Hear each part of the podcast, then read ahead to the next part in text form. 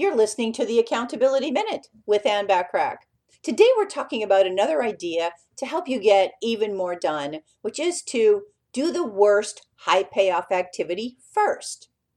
Aim to get the most unpleasant and highest payoff activities, which are sometimes the most important, out of the way as soon as possible. When you think too much about doing the jobs that you don't want to do, you procrastinate.